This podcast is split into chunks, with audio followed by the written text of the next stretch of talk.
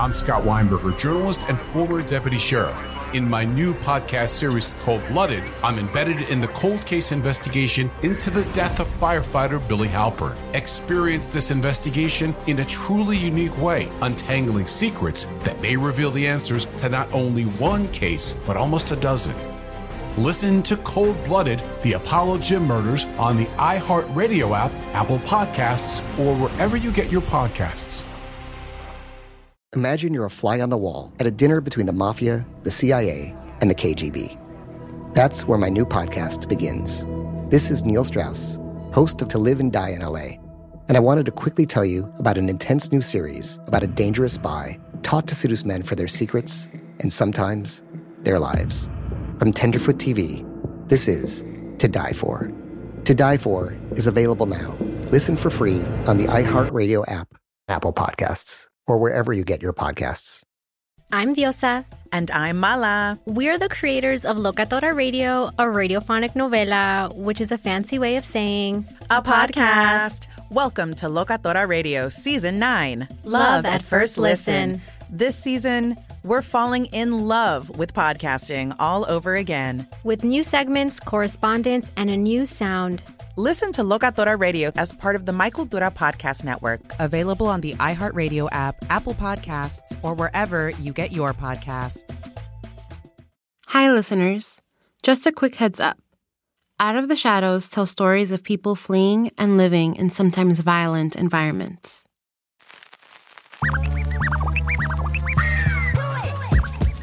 If there's one thing to know about Erick Galindo, it's that he's mellowed out since the wild days of his youth. Back then, he was more interested in being a gangster than he was being a writer or storyteller. He's always been smart, a hella studious person, but contained the angst and anger of a young star aggressively emitting a gaseous light. Patty Rodriguez is the complete opposite. She was calm, observant, and ambitious, constantly dreaming of a life that she wanted. And all of that is in one photo. With Patty smiling bigger than anyone may have ever smiled, in a row of mostly frowning coworkers, and Erick smirking on his knees, flipping off the camera with both hands. Erick and Patty grew up in neighboring cities of southeast Los Angeles, but they didn't meet until they worked together, selling women's shoes at JCPenney in Downey. But just like all the stories in this podcast, IRCA played a special role in their lives. It's actually the reason they met.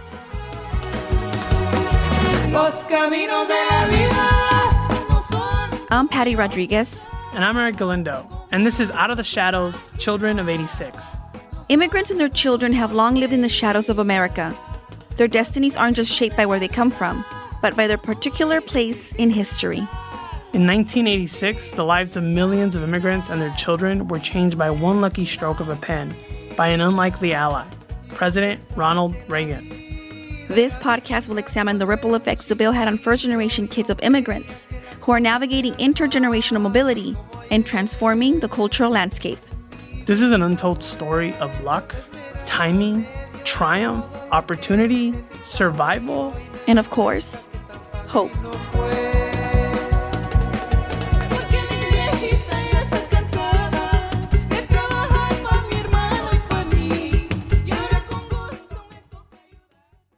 A few years ago, I was feeling fortunate and started to think about how I got here. I started to ask myself all those questions. How did I come to this position? How did I get to be part of a hit national radio show, a publisher of children's books? Well, as it turns out, it had to do with this one bill, IRCA. And this was history that we didn't even know. You know, 1986 wasn't that long ago. You'd think that a 30 year old piece of legislation that changed so many immigrant lives would be treated as a historic landmark. IRCA was in part responsible for creating the Latino middle class. We're more essential than ever.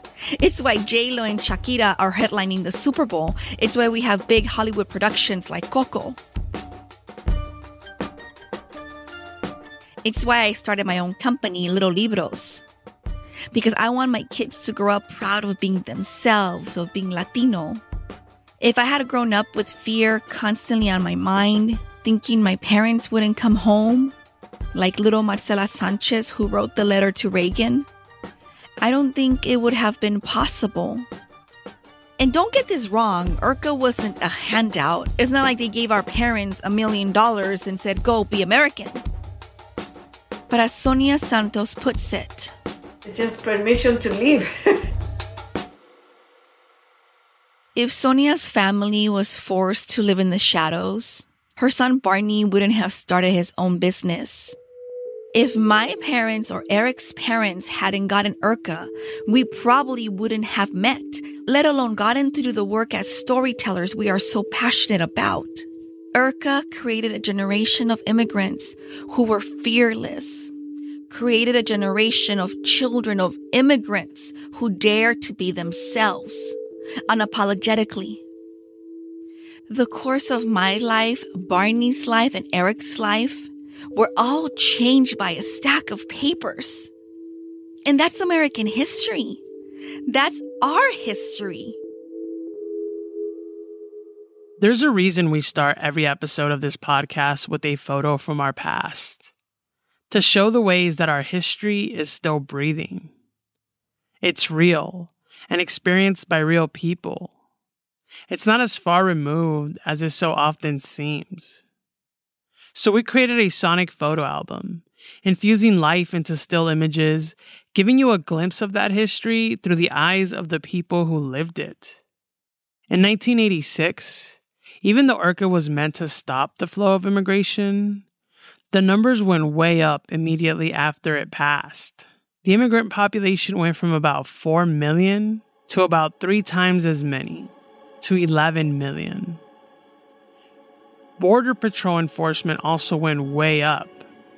The government spent close to a billion dollars on immigration enforcement at the time of IRCA's passing in 1986. By 2012, it ballooned up to 12 billion. That's the thing about history. It isn't always about triumph. And after IRCA, immigration policy completely changed, and not for the better. Out of the Shadows will be right back.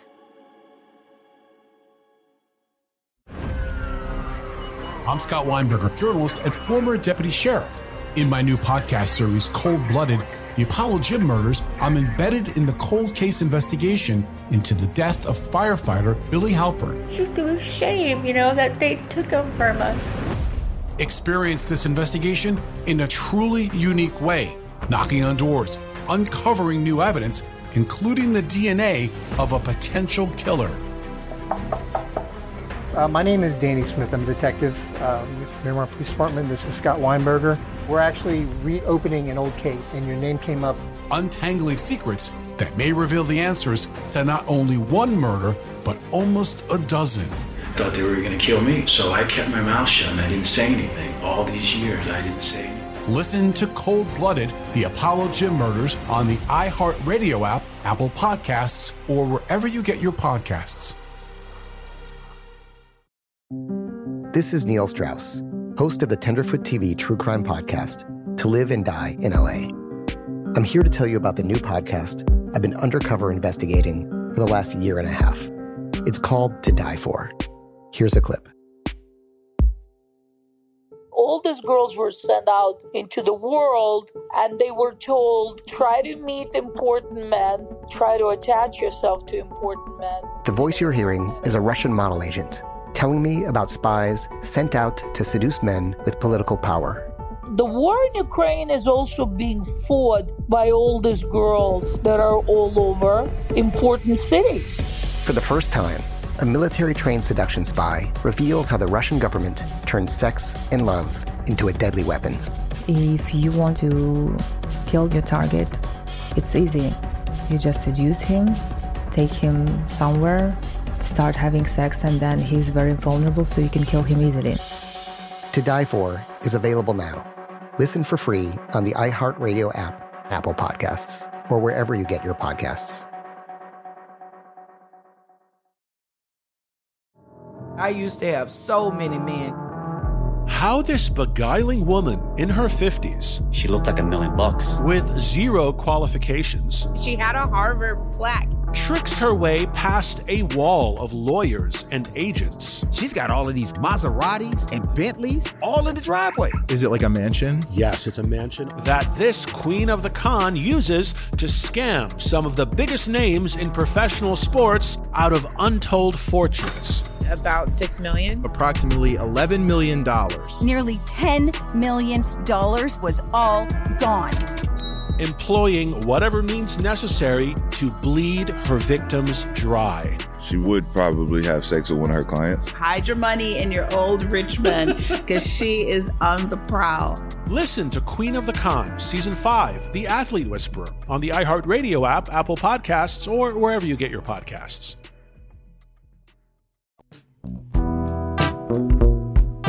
Now back to the show. To catch you up on the immigration policy that has happened since IRCA, we brought along our resident historian and lead writer, Cesar Hernandez. After 86, there were a series of immigration policies. So I'm going to go through a few of them to bring us, as Doc Brown would say, back to the future. Okay, so four years after IRCA, George H.W. Bush built on it with the Immigration Act of 1990, allowing spouses and children of amnesty recipients to apply for permission to stay in the U.S. and receive work permits. It increased the cap to 700,000 and granted temporary protected status, aka TPS, to immigrants fleeing violence from countries in armed conflicts and natural disasters. The takeaway here is that immigration was still a bipartisan effort, and the 1990 Act passed in Congress by a majority. But three events in the 90s solidified anti immigration sentiments. The first was the bombing of the World Trade Center in 1993.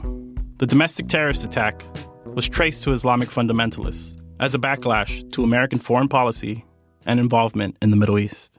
A number of innocent people lost their lives, hundreds were injured, and thousands were struck with fear in their hearts when an explosion rocked the basement of the World Trade Center. A year after that, in 1994, Prop 187 in California passed, a piece of anti immigration legislation that tried to limit undocumented folks' access to social services like public education and healthcare. Governor Pete Wilson ran on a re election platform of anti immigration and won. They keep coming. Two million illegal immigrants in California. The federal government won't stop them at the border, yet requires us to pay billions to take care of them. Though these sentiments wouldn't last very long, the courts ruled it unconstitutional. It heightened tensions and made immigration policy even more contentious. Then, in 95, the Oklahoma City bombing happened. The bombing in Oklahoma City was an attack on innocent children and defenseless citizens.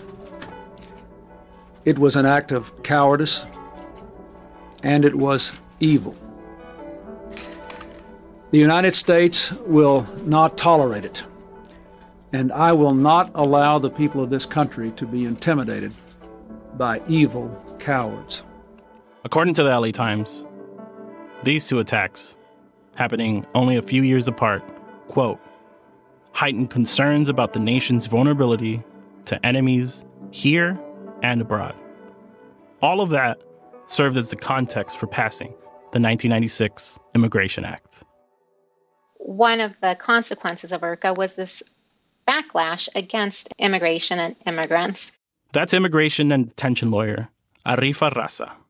So you see this xenophobic and sometimes racist backlash towards immigrant communities, which ultimately led to more restrictionist policies within immigration. So, you know, 10 years later from IRCA being passed, you have an Immigration Act of 1996, which basically expanded who could be detained, so mandatory detention, and expanded what constituted deportable crimes. So, all that is to say, IRCA was great in the sense that it provided legalization, but it created this cultural backlash. By the dawn of the 21st century, terrorism had replaced communism as America's national anxiety fever dream. And in many people's eyes, the line between immigrants and terrorists was blurry and basically defined by skin color. After 9 11, two acts passed in 2002. One that increased border security budgets, staff, and power, and the Homeland Security Act, which created the powerful, multi pronged Department of Homeland Security. In 2006, Congress passed the Secure Fence Act, which, as the name states, expanded existing border walls, fences, and surveillance. Sound familiar? Listed together, these policies read like a greatest hits album. Three decades, a whole generation's worth of congressional immigration policies. The umbrella of anti terror put a big damper on seeing immigrants with humanity. I believe a lot of that has been fueled by the politics of race. Um, so that as the country's demography has changed, uh, people on the anti immigrant side of the spectrum have become even um, uh, more hardened in their views. That's Charles Kamasaki, who wrote a book about IRCA called Immigration Reform The Corpse That Will Not Die. There were pro immigrant Democrats and anti immigrant Democrats, and pro immigrant Republicans and anti immigrant Republicans. That's largely gone. From that point on, immigration remained a partisan issue, and reforms reached a congressional stalemate. Even when things started to move, they moved slowly and are basically dead on arrival. And Kamasaki says a lot of that is by design. This really began in the Gingrich era, where instead of letting committees kind of work out what their bills would be like increasingly in the Gingrich era and under every speaker of the House since, and the same has happened on the Senate side. Decisions increasingly were made by the leadership in both houses. No congressional legislation on immigration has made it through since. Only executive orders offering temporary solutions and further division on the issue. I had a chance to talk to these six young people or the young dreamers all across the country uh, who wouldn't find it in their heart to say, these kids are American just like us and they belong here and we want to do right by them. Uh, and so often in this immigration debate, it's an abstraction. In 2012, Obama issues an executive order known as DACA, or the Deferred Action for Childhood Arrivals, that defers deportation and gave temporary work permits to undocumented immigrants who were here since 2007. He expanded that order with DAPA, which extended those protections to the parents of naturalized immigrants or permanent residents. For me, DACA is it, it was a temporary fix. It was not resolving the issue. Mesir Urreta Rivera was one of those DACA recipients. Which is bigger than that, which is like a path to citizenship, to humanization, to treat our people like human beings, because every two years we have to justify who we are. And I think myself as a person, I am bigger than a piece of paper, a piece of plastic. Growing up undocumented created an identity crisis for Mesir.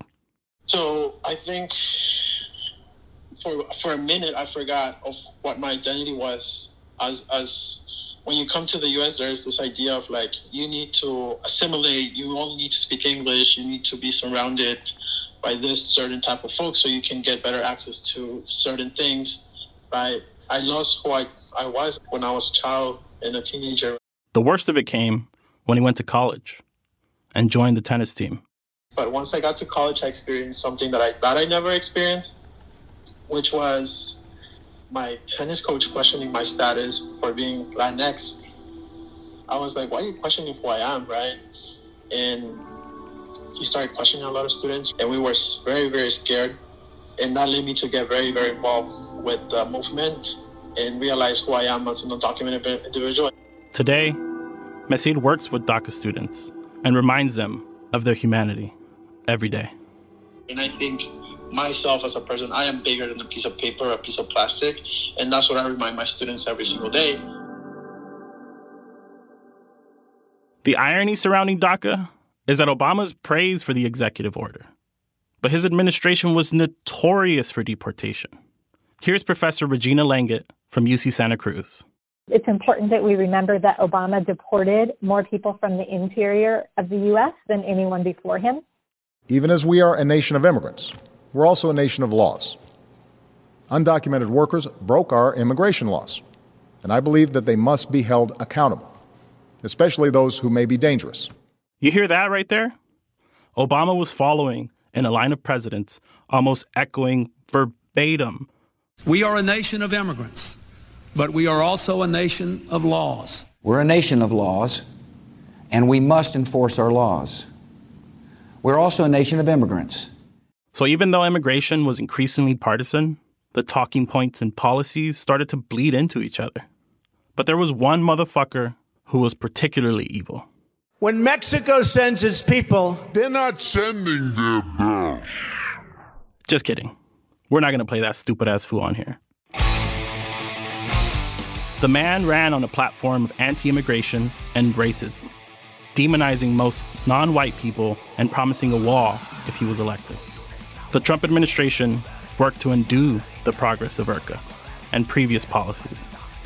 Early in his tenure, he tried to ban Muslims from entering the country regressing to the era of Islamophobia, reminiscent of the days after 9 11. But one of his most notorious immigration policies was zero tolerance at the borders. As early as 2017, there are reports that Trump administration officials were separating young children from their families. The following year, kids were put in shelters where they were put in metal cages. Many of those children came from Central America. In the following years, reports from media outlets estimate that over 5,000 families were ripped apart. Fast forward to 2021. The Biden administration started a task force addressing immigration issues after Trump's presidency. They've worked to reunite some of the families, but there's still thousands who have yet to be. That doesn't even get into the psychological scars and physical trauma these kids endured. Earlier this year, the National Immigrant Justice Center reported that families are still being separated and their claims for financial restitution are being dismissed. This is what Professor Langhout has to say on the subject. Forced family separation and deportation, that's the context that we're working under and that we need to, to hold on to and remember. So, in terms of the families, we know that when people are deported from the interior of the U.S., it's mostly men who are deported. And that this has um, pretty negative effects on children, be those physical, psychological, or academic. So we're back to the future. Thanks for breaking that down for us, Cesar. After the break, I'm going to talk to one of the few people in this country with the same kind of power former Senator Alan K. Simpson had when he helped get IRCA passed in 1986. I'm going to ask current United States Senator Alex Padilla, who's been fighting in one way or another to get comprehensive immigration reform passed his entire career, where we are today. Out of the Shadows will be right back.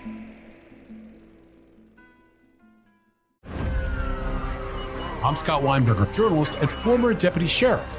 In my new podcast series, Cold Blooded The Apollo Gym Murders, I'm embedded in the cold case investigation into the death of firefighter Billy Halpern. It's just a shame, you know, that they took him from us. Experience this investigation in a truly unique way, knocking on doors, uncovering new evidence, including the DNA of a potential killer. Uh, my name is Danny Smith. I'm a detective uh, with Miramar Police Department. This is Scott Weinberger. We're actually reopening an old case, and your name came up. Untangling secrets that may reveal the answers to not only one murder, but almost a dozen. Thought they were going to kill me, so I kept my mouth shut and I didn't say anything. All these years, I didn't say anything. Listen to Cold Blooded, the Apollo Gym Murders on the iHeartRadio app, Apple Podcasts, or wherever you get your podcasts. This is Neil Strauss, host of the Tenderfoot TV true crime podcast, To Live and Die in LA. I'm here to tell you about the new podcast I've been undercover investigating for the last year and a half. It's called To Die For. Here's a clip.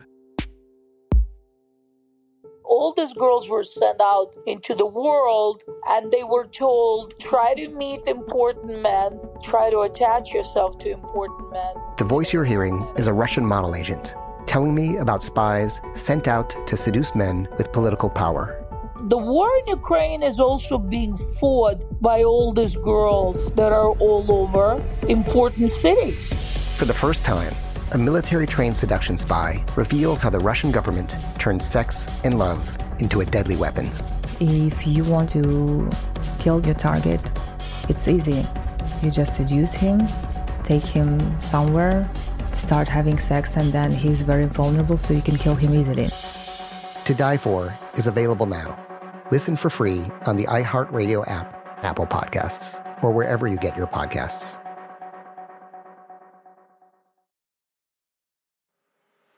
I'm Elliott Connie, and this is Family Therapy. My best hopes, I guess, identify the life that I want and, and work towards it. I never seen a man take care of my mother the way she needed to be taken care of. I get the impression that you don't feel like you've done everything right as a father. Is that true? That's true, and I'm not offended by that. Thank you for, for going through those things, and thank you for overcoming them. Oh, wow, thank God for deliverance. Every time I have like one of our sessions, our sessions be positive. It just keeps me going. I feel like my focus is redirected in a, in a different aspect of my life now. So, how'd we do today? We did good. The Black Effect presents Family Therapy. Listen now on the Black Effect Podcast Network, iHeartRadio app, Apple Podcasts, or wherever you get your podcasts.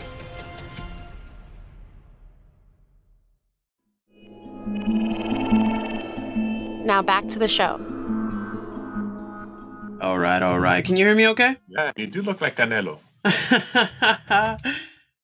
That's me talking to another son of immigrants, another Mexican American LA kid who grew up taking full advantage of his parents obtaining green cards to build a better life, not just for himself and his family, but for many others in this country. Senator Alex Padilla and I spoke over Zoom on the 10 year anniversary of DACA's passage, and just a few days after California voters sent him to a full term in the U.S. Senate. Uh, and the very first bill I introduced, that I chose to introduce, was uh, my Citizenship for Essential Workers Act. Like I've been a, a, vocal advocate for immigration reform, protections for dreamers and farm workers and others for many years. So I was very cognizant that I wasn't the first to introduce an immigration reform bill in recent years.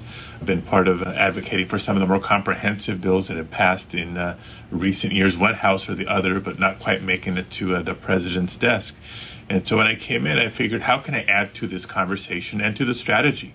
And I was inspired, frankly, by the experience we've all had through the COVID 19 pandemic. You know, it was a tough, brutal couple of years, and it's still lingering. We saw the early days of the pandemic with, you know, the case rates and the deaths, frankly, disproportionately impacting communities of color and immigrant communities, frontline workers, people without the option of zooming it in from home right? People who work in the fields, people who work in meat processing plants, people who work in construction and transportation, and obviously in the healthcare industry. And to learn that more than 5 million federally recognized essential workers are not just immigrants, they're undocumented immigrants, and to watch how they sacrifice and expose themselves, risk their health, that of their families, to try to protect the rest of us and, and keep the economy moving. I mean, in my opinion, they earned a pathway to citizenship long before the COVID 19 pandemic, but especially during the pandemic, they've earned it. And that's what my bill sought to do recognize them as one big group and legalize their status and put them on a pathway to citizenship because they've absolutely earned it. But what is the status of that bill now? So the status of the bill is, uh, you know, we're, we're still stuck in the in the Senate. Uh, the, the House of Representatives has passed a, a number of uh, immigration reform bills, sort of piecemeal uh, Dreamers and Promise Act. So that addresses DACA, other Dreamers, and TPS holders. Uh, there's a separate Farm Workforce Modernization Act that's also been acted upon. Uh, but we're uh, trying to grind through the reality of the United States Senate. But we're also dealing with literally a 50 50 split Senate. So doing anything is hard right now.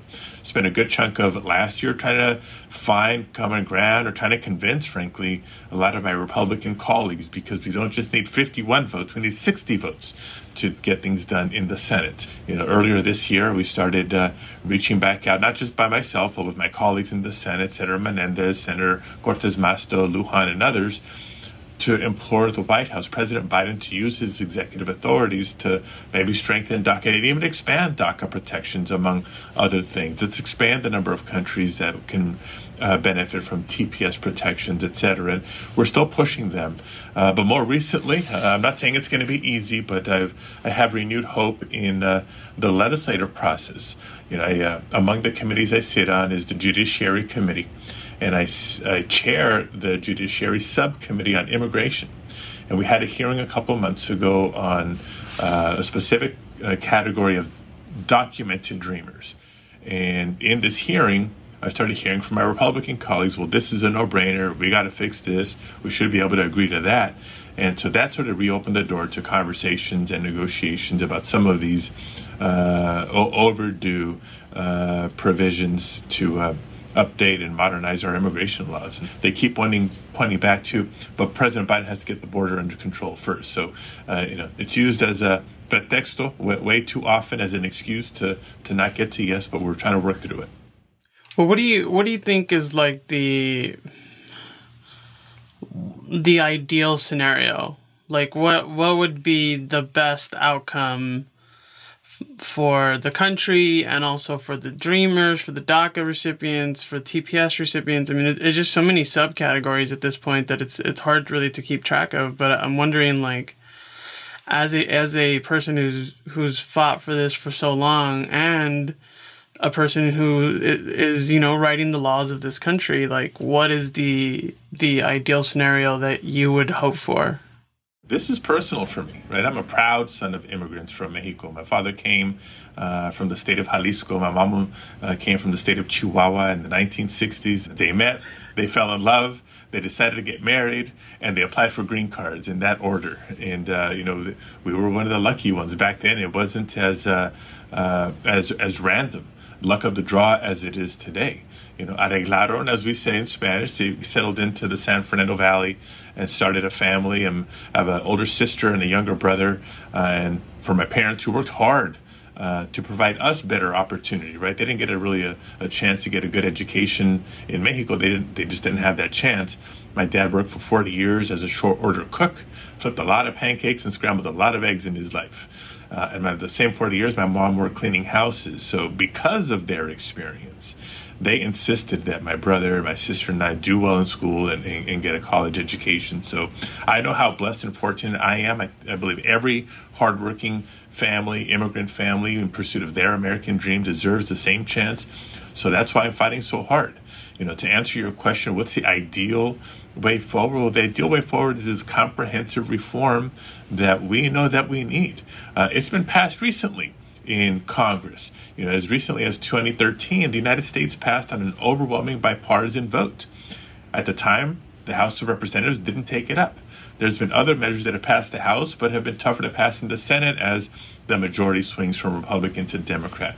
I mean, and, and sadly, what's uh, the, the consequence is millions of young people, millions of, and millions of families across the country are left in this limbo. And it's not just like the moral imperative uh, you know, every economist, every business leader is saying that we have a workforce shortage in America today. Well, surprise, surprise, we, you know, immigration is way down because of the prior administration, and we're not doing much to help, you know, people who are here working, paying taxes, you know, come out of the shadows to do a legalized status. So we're doing it to ourselves.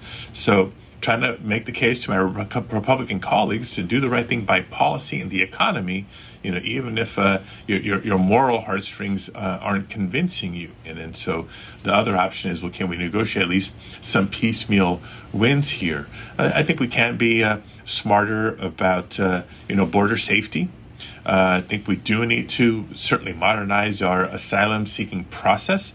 Uh, I remind everybody it's people coming to the southern border, individuals or whole families seeking asylum in the United States. That is a legal right based on our federal law and international law. Uh, but it needs to be better. It needs to be more efficient. It needs to be more humane. Uh, and but we can't let that hold us up from doing right by the millions and millions of immigrants that have been here for years, uh, helping uh, make our country strong.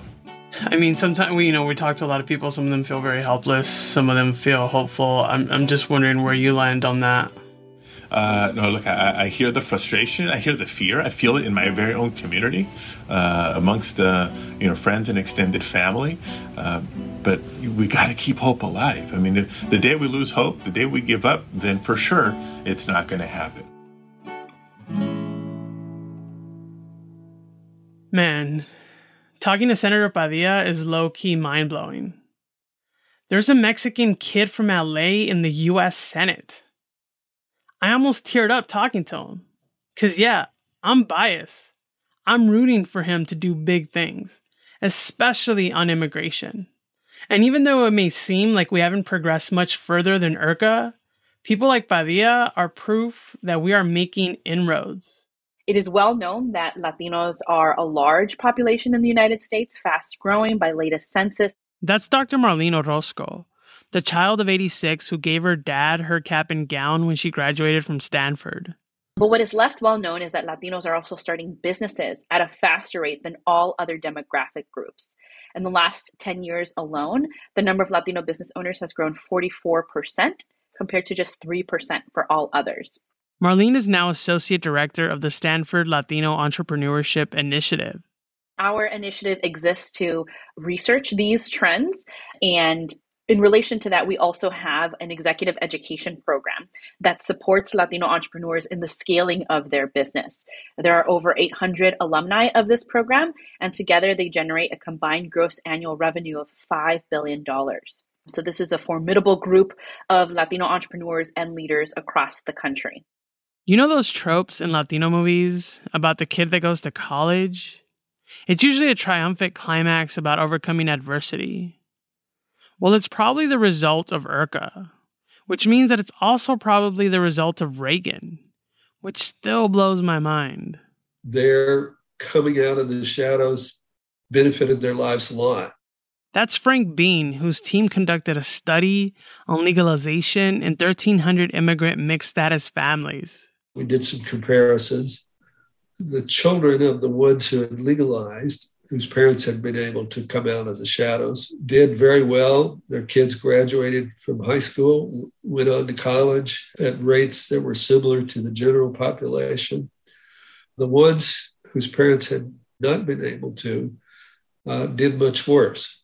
The lack of societal membership in that legal sort of sense was a major impediment uh, for the lives of the migrants and their children.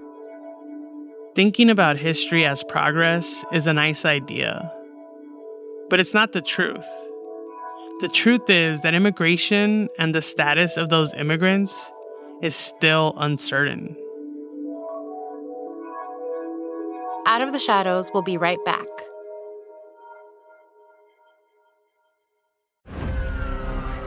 I'm Scott Weinberger, journalist and former deputy sheriff. In my new podcast series, Cold Blooded, the Apollo Gym murders, I'm embedded in the cold case investigation into the death of firefighter Billy Halpern. It's just a shame, you know, that they took him from us. Experience this investigation in a truly unique way, knocking on doors, uncovering new evidence, including the DNA of a potential killer. Uh, my name is Danny Smith. I'm a detective uh, with Miramar Police Department. This is Scott Weinberger. We're actually reopening an old case, and your name came up. Untangling secrets that may reveal the answers to not only one murder, but almost a dozen. I thought they were going to kill me, so I kept my mouth shut and I didn't say anything. All these years, I didn't say anything. Listen to Cold Blooded, the Apollo Gym Murders on the iHeartRadio app, Apple Podcasts, or wherever you get your podcasts. This is Neil Strauss host of the Tenderfoot TV true crime podcast, To Live and Die in LA. I'm here to tell you about the new podcast I've been undercover investigating for the last year and a half. It's called To Die For. Here's a clip.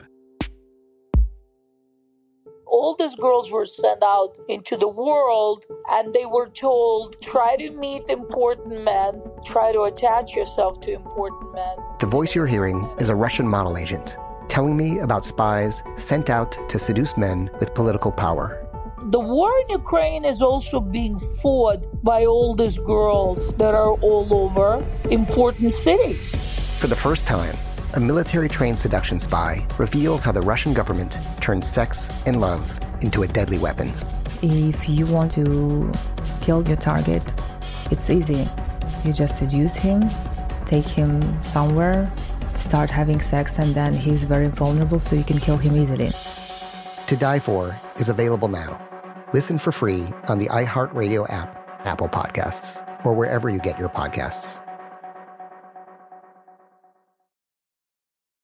Danielle Moody here, host of the Woke AF Daily podcast. We've been with iHeart's Outspoken Network for a year, and what a year it has been. Every weekday, I navigate our rapidly changing world alongside our series of fabulous expert guests. As we head deeper into 2024 and yet another life changing election cycle, Woke AF Daily is here to keep you sane and woke. Woke not just to the latest headlines, but also to the collective power we all have. Woke to the need to build community with those around us. Woke to how to avoid burnout, and woke to the ways we can all find joy in the madness. Make Woke AF Daily with Danielle Moody your podcast destination for 2024 election news and analysis. And tune in to hear the ways I am working to stay grounded amidst it all. Listen to Woke AF Daily Season 5 on the iHeartRadio app, Apple Podcasts, or wherever you get your podcasts.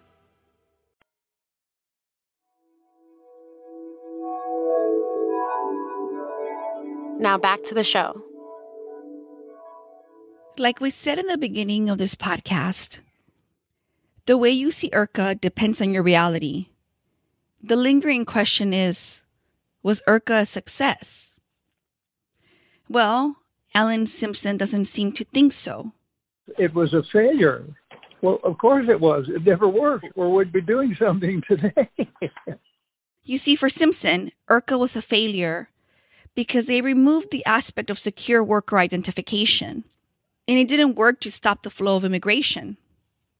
But for us and our reality, our parents were able to come out of the shadows. Even though he doesn't think it worked, he says he's so proud that 3 million immigrants found a path to legal status. Sure, it did that. I was very proud of that. There were about 3 million people that came out of the darkness uh, under the program where we said they came here before this certain date and went through the legalization process, not amnesty, and then went into a temporary program and then in, into a green card and then to citizenship. You bet. And he's not the only one who believes IRCA felt short. Education advocate Elmer Roldan thinks it was only a surface level solution. So a lot more is owed to us than the uh, band aid solutions like these uh, amnesties that are lauded as like great solutions that have been given to immigrants. But in reality, those are just band aids that are thrown out there to silence any critics who refuse to see the truth that America is not only responsible for the conditions that they've created, but we deserve to receive the reparations for the conflicts that they've not only instigated but have uh, benefited from. IRCA isn't perfect, but it was a result of compromise that gave a glimpse of hope.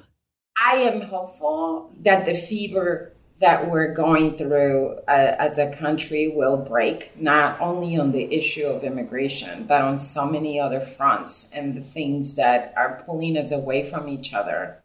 Latino civil rights advocate Clarissa Martinez is one of those hopeful people. We come together building on the very real notion that we have more in common, including our aspirations, our needs, and our dreams. The idea of compromise today seems impossible. Even Simpson thinks there's no chance in hell it would pass today. Are you kidding? in this atmosphere, what I see every day, you, you must be joking.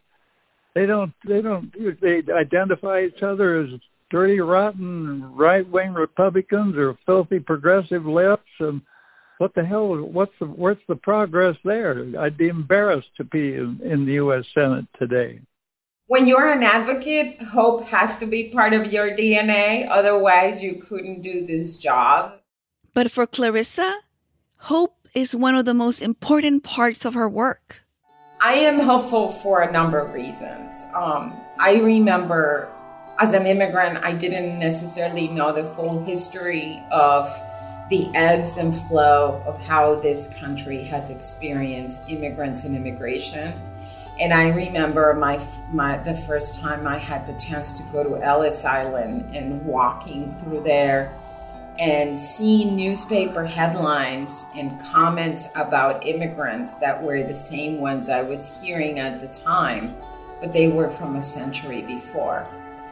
And so, one of the things that I see is that our country has a very tortured relationship with our immigration history, legacy, and DNA. Um, I think we uphold what immigrants contribute and mean to our country. California State Representative Wendy Carrillo, who in a previous episode told us about her family's journey from El Salvador, also hangs on to hope. And for her, it comes from one of America's founding fathers. And it's a love letter between John Adams and Abigail Adams. John Adams at the time was in France raising funds for the Revolutionary War. He had not become president yet. And he's in France and he writes this letter to his wife and he says, You know, the gardens of Versailles are beautiful and I wish that I had the time to explain them to you, but I can't because I have to get back to work and I must go study politics and war so that our sons have the liberty to study mathematics and philosophy so that their children have a right to study art and music. And every time I share that, like I get goosebumps because I believe that that is the promise of this nation that no matter where you come from, what you look like, what language you speak, or what your legal status is, this nation belongs to all of us, not just a few. One of us has to study war and politics.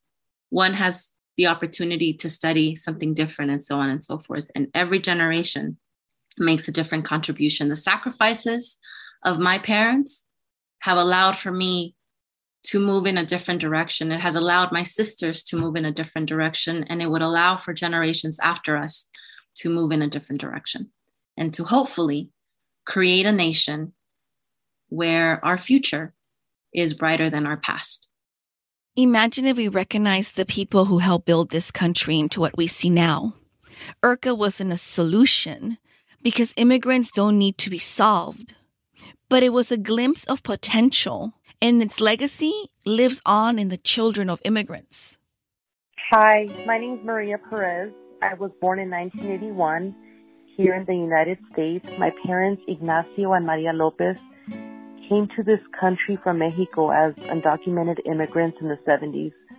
The legacy of that law passing has affected every member of our family. From my sister Alejandra and I being college graduates working in the public sector, my sister Christina being a successful banker, my brother Ignacio being a small business owner, and grandchildren Alex graduating UC Berkeley and Caitlin attending UC Merced, my parents can proudly say that the American dream was obtained thanks to the Amnesty Act of 1986. Clarissa Rodriguez from Bell, California. I was um, born in 1986. I am in my final semester of grad school where I would get my master in social work. My passion is to work with children and families, and I'm glad that I have my Mexican roots, and I'm glad that I have my American roots. Hi, my name is Jacqueline Gutierrez. I feel that that gave me the opportunity to have a better education, for my parents to have a job, that they were legal and it brought the American dream to their fingertips. My name is Laura. Um, and my mom's name is Anna. We've been in the state since 1979. My name is Celia Ramos, and I greatly contribute my success to my family being able to be granted that amnesty and raising us in the best of their ability during that time. Hi, my name is Maria, and what the amnesty program did for my mother was basically give her an opportunity to stay in this country and to continue to raise us. This is Sadie Rodriguez. My family story begins with my mother, who came from El Salvador in the 70s. The, the benefit of the amnesty in 86 obviously changed our entire family, um, allowing them the opportunity to be able to uh, go to school, get good jobs. This is Sylvia Fuentes from Aurora, Colorado.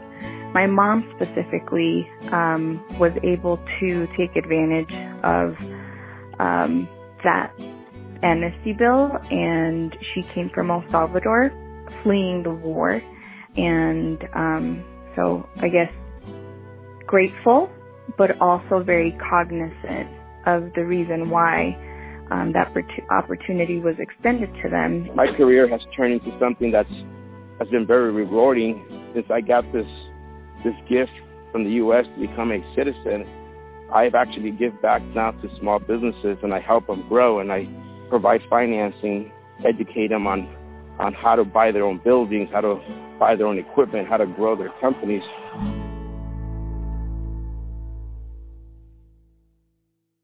It is incredible to hear all the voicemails we got, to read all the messages from people who are the backbone of this country.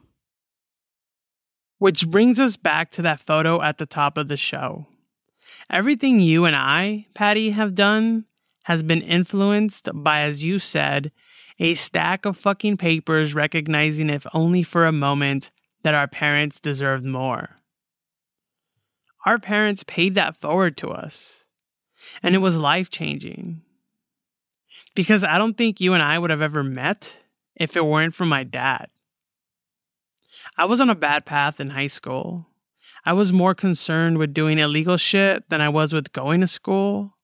My dad told me to get my shit together.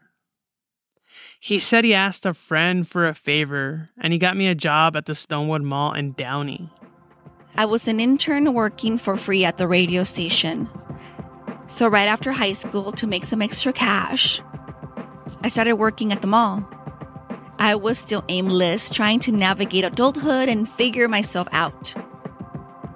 And here comes this redheaded wannabe thug. My first day there was awful.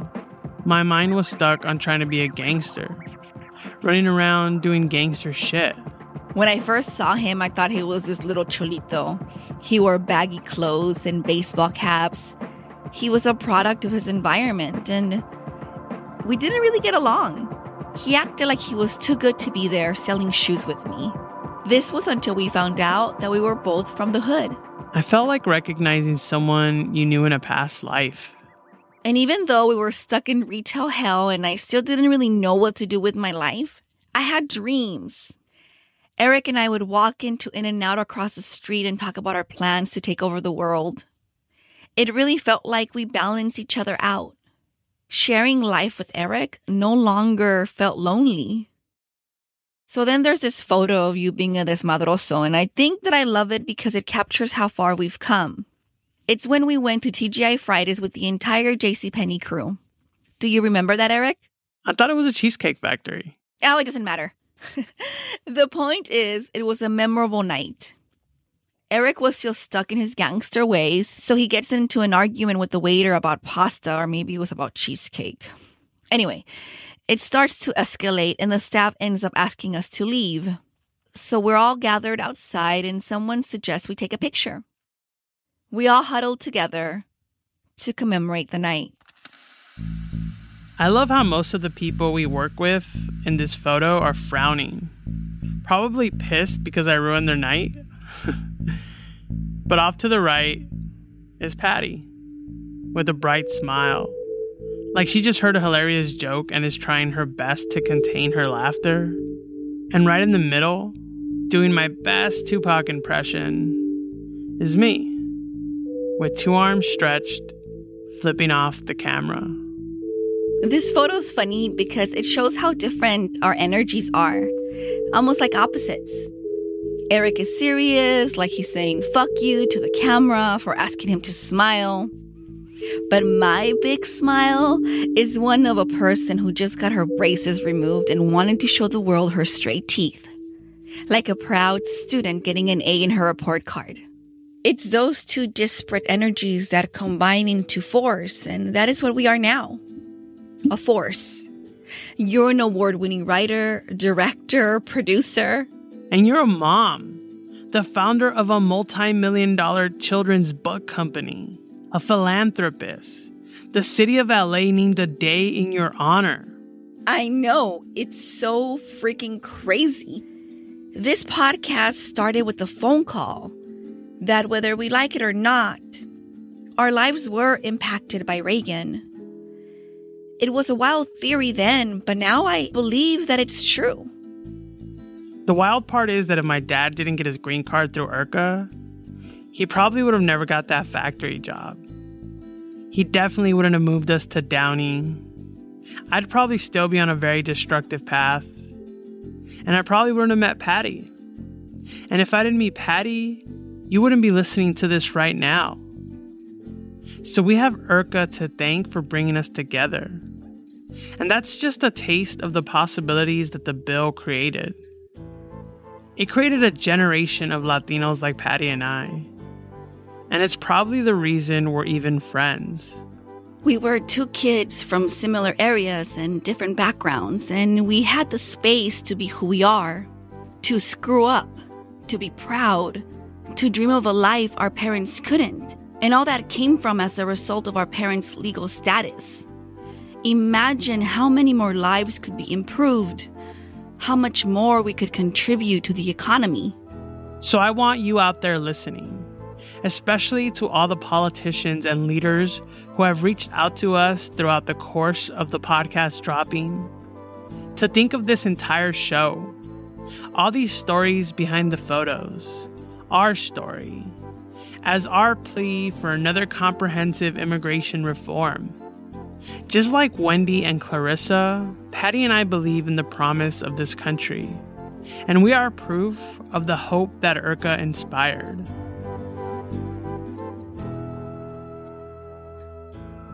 I want to tell you one more story. My grandfather was a bracero who came to pick vegetables when the men in this country were at war. He'd pick tomatoes all day in the scorching heat. He didn't get paid a salary or hourly rate. No. They paid him for each box of tomatoes he filled and he was only paid 10 cents per box. 10 fucking cents. Today, Little Libros is a multi million dollar company. A large portion of that money came from small community investments, most of which were Latinos and first time investors. So when I say that a green card a two inch piece of plastic means all the difference. I don't say that lightly. My abuelo, mi papa Miguel, got paid a fraction of a fraction for his work, but not anymore. If you want this box of tomatoes, I'll tell you one thing. It costs a lot fucking more than 10 cents.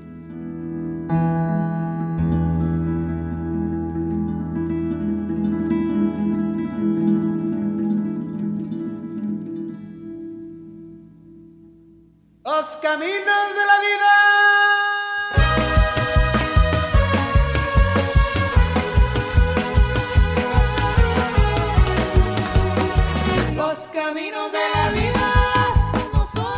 If you love this podcast, please help us get the word out by following, rating, reviewing, and sharing it with your friends.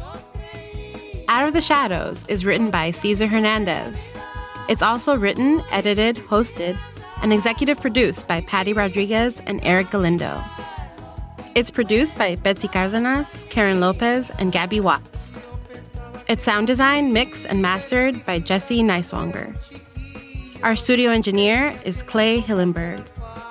Karen Garcia, that's me, is our announcer. Out of the Shadows is a production of Sin Miedo Productions and School of Humans in partnership with iHeart's My Cultura podcast network.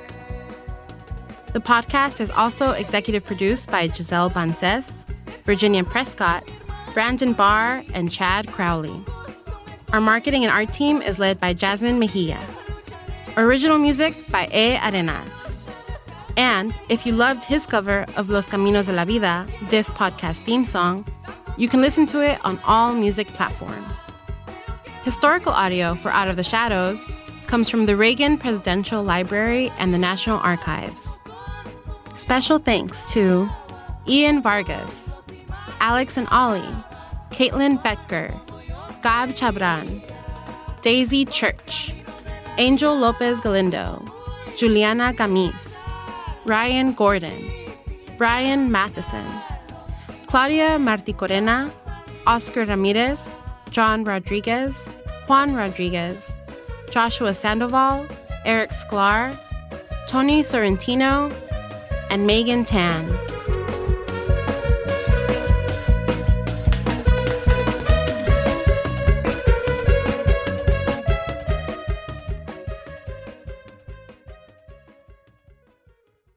So what do you think, Erick? Do you believe me now? Yeah. Let's pitch it to Marvel. Perfect. I already wrote a Hamilton style song. How do three million immigrant mojados, sons and daughters of others, crossing El Grande, hiding in trunks, sleeping in bunks under the sun, saying goodbye?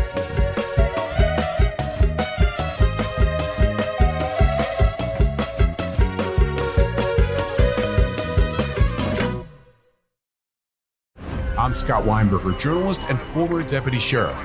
In my new podcast series, Cold Blooded, I'm embedded in the cold case investigation into the death of firefighter Billy Halpern. Experience this investigation in a truly unique way, untangling secrets that may reveal the answers to not only one case, but almost a dozen. Listen to Cold Blooded, the Apollo Gym Murders on the iHeartRadio app, Apple Podcasts, or wherever you get your podcasts. Imagine you're a fly on the wall at a dinner between the mafia, the CIA, and the KGB. That's where my new podcast begins. This is Neil Strauss, host of To Live and Die in LA, and I wanted to quickly tell you about an intense new series about a dangerous spy taught to seduce men for their secrets and sometimes their lives. From Tenderfoot TV, this is To Die For. To Die For is available now. Listen for free on the iHeartRadio app, Apple Podcasts or wherever you get your podcasts. The Black Effect presents Family Therapy, and I'm your host, Elliott Connie.